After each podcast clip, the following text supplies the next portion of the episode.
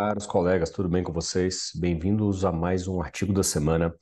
É, essa semana na Bone Learning eu acabei gravando umas dicas sobre ressecção de coalizão tarsal, né, do tipo calcânio navicular, e resolvi trazer esse artigo de revisão, que foi um dos que eu mais gostei, assim, é, em relação a, a poder ajudar a gente realmente a planejar o procedimento e realizar, e tem uns, uns, uns tips and tricks, assim, que são excelentes para o intraoperatório mesmo. Então, é um artigo muito prático, assim, que a gente consegue utilizar para a vida diária. Ele é de acesso aberto.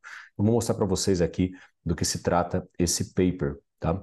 Então, ele foi publicado em 2020, tá? Na E4 Open Reviews, que eu recomendo, né? É uma revista é, de revisão por pares, assim, que publica é, tanto revisões sistemáticas e meta-análises quanto revisões de literatura. Ele foi escrito pelo, pelo Alpesh Kotari e pelo Javier Masquiro, tá? Então, esse paper ele, ele fala sobre as colisões tarsais de maneira geral e aborda, primeiramente, aqui as colisões do tipo calcâneo navicular e depois as talocalcanianas. E o mais legal é que ele tem figuras assim que são maravilhosas, tá? Para explicar tanto como é que a doença, enfim, funciona, fala sobre todos os aspectos dela, mas principalmente em relação a dicas de como fazer os processos de, de ressecção das barras e os tratamentos em geral. Tá? Então, só para vocês verem aqui, por exemplo, nas calcâneo-naviculares, o detalhe das figuras aqui é maravilhoso. Tá? Ele mostra exatamente onde você deve fazer a via, os cuidados na ressecção, como que fica o fragmento na hora que você resseca, é, dicas de como posicionar seus formões para ressecar. Essa foi a dica que eu dei na Bone aí essa semana que é, realmente são, são muito bons e clareiam muito na nossa cabeça, principalmente para quem tem menos experiência com o procedimento, como ele deve ser realizado. Por exemplo, essa dica aqui do posicionamento dos formões é essencial. Tá?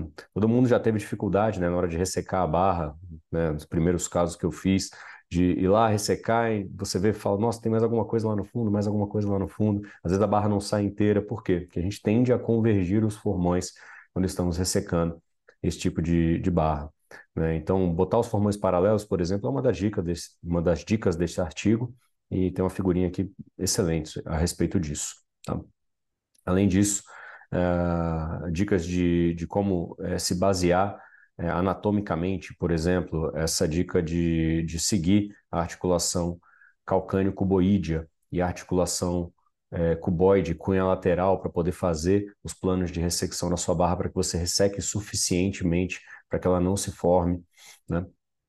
Enfim, e além disso também tem figuras excelentes sobre a ressecção das barras talocalcanianas, como essa daqui que eu estou mostrando para vocês, e enfim, explica muito bem o que deve ser feito em cada procedimento, e inclusive dicas também sobre uh, quando você não deve ressecar a barra, ou se você deve utilizar alguns procedimentos associados, como alongamento da coluna lateral, como é, cunha de adição, dorsal, né, como mostra essa figura aqui, para poder criar um pouco de cava no pé e, e ajudam muito aí na realização dos procedimentos, tá?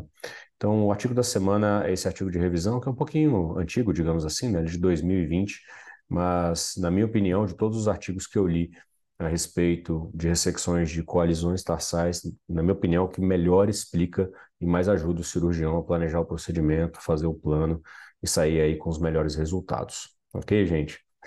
Bom, o artigo da semana dessa semana é esse. Qualquer dúvida que vocês tiverem, comentem aqui embaixo para a gente poder conversar. Um abraço a todos, fiquem com Deus e até a próxima.